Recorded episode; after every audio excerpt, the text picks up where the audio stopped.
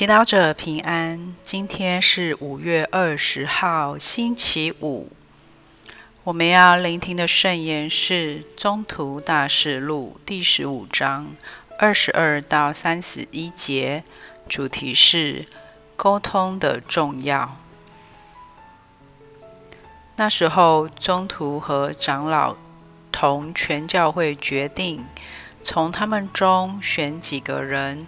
派他们同保禄和巴尔纳伯去安提约基亚，所派的有号称巴尔撒巴的犹达和希拉，是弟兄中的领导人物。他们带去的信如下：中途和长老弟兄们，给在安提约基亚、叙利亚和基里基亚。由外邦规划的弟兄们，请安。我们听说有几个从我们这里去的，而并非我们所派去的人，讲话扰乱你们，混乱了你们的心。我们取得同意后，决定拣选几个人，派他们同我们可爱的巴尔纳伯和保禄。到你们那里去。此二人为了我们主耶稣基督的名，已付出了自己的性命。我们派犹达和希拉去，他们要亲口报告同样的事，因为圣神和我们决定，不再加给你们什么重担，除了这几项重要的事，即。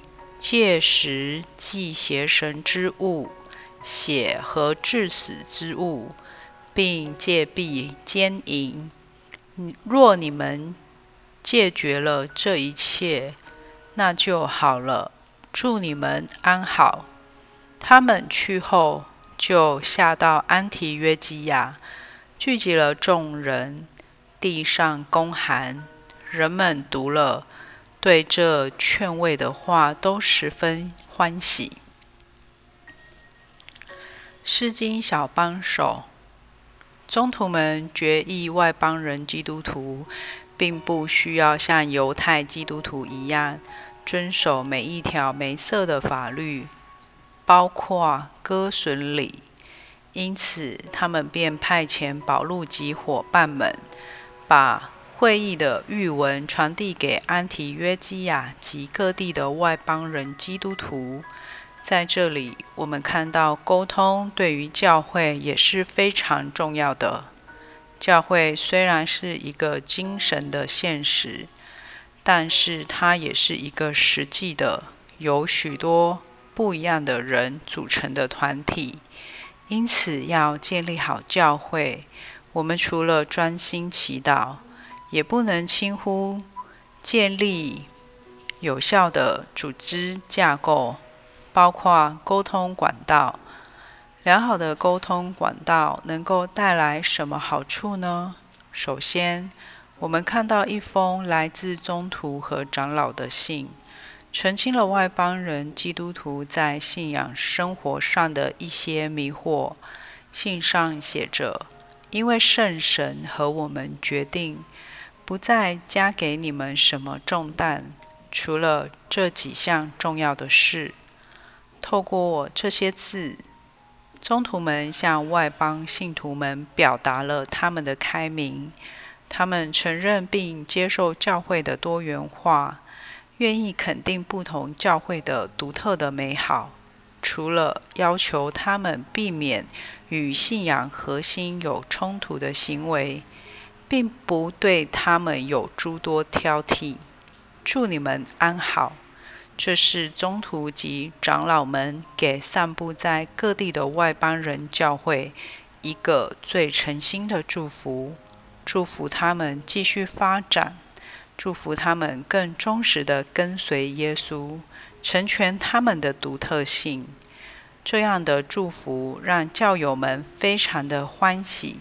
也深深被鼓励，是反省，在服务教会的经验中，哪样的沟通模式让你被感，让你感到被鼓励、被肯定，哪样的沟通模式却让你感到被伤害、被误解呢？我们又能如何改善我们的沟通模式呢？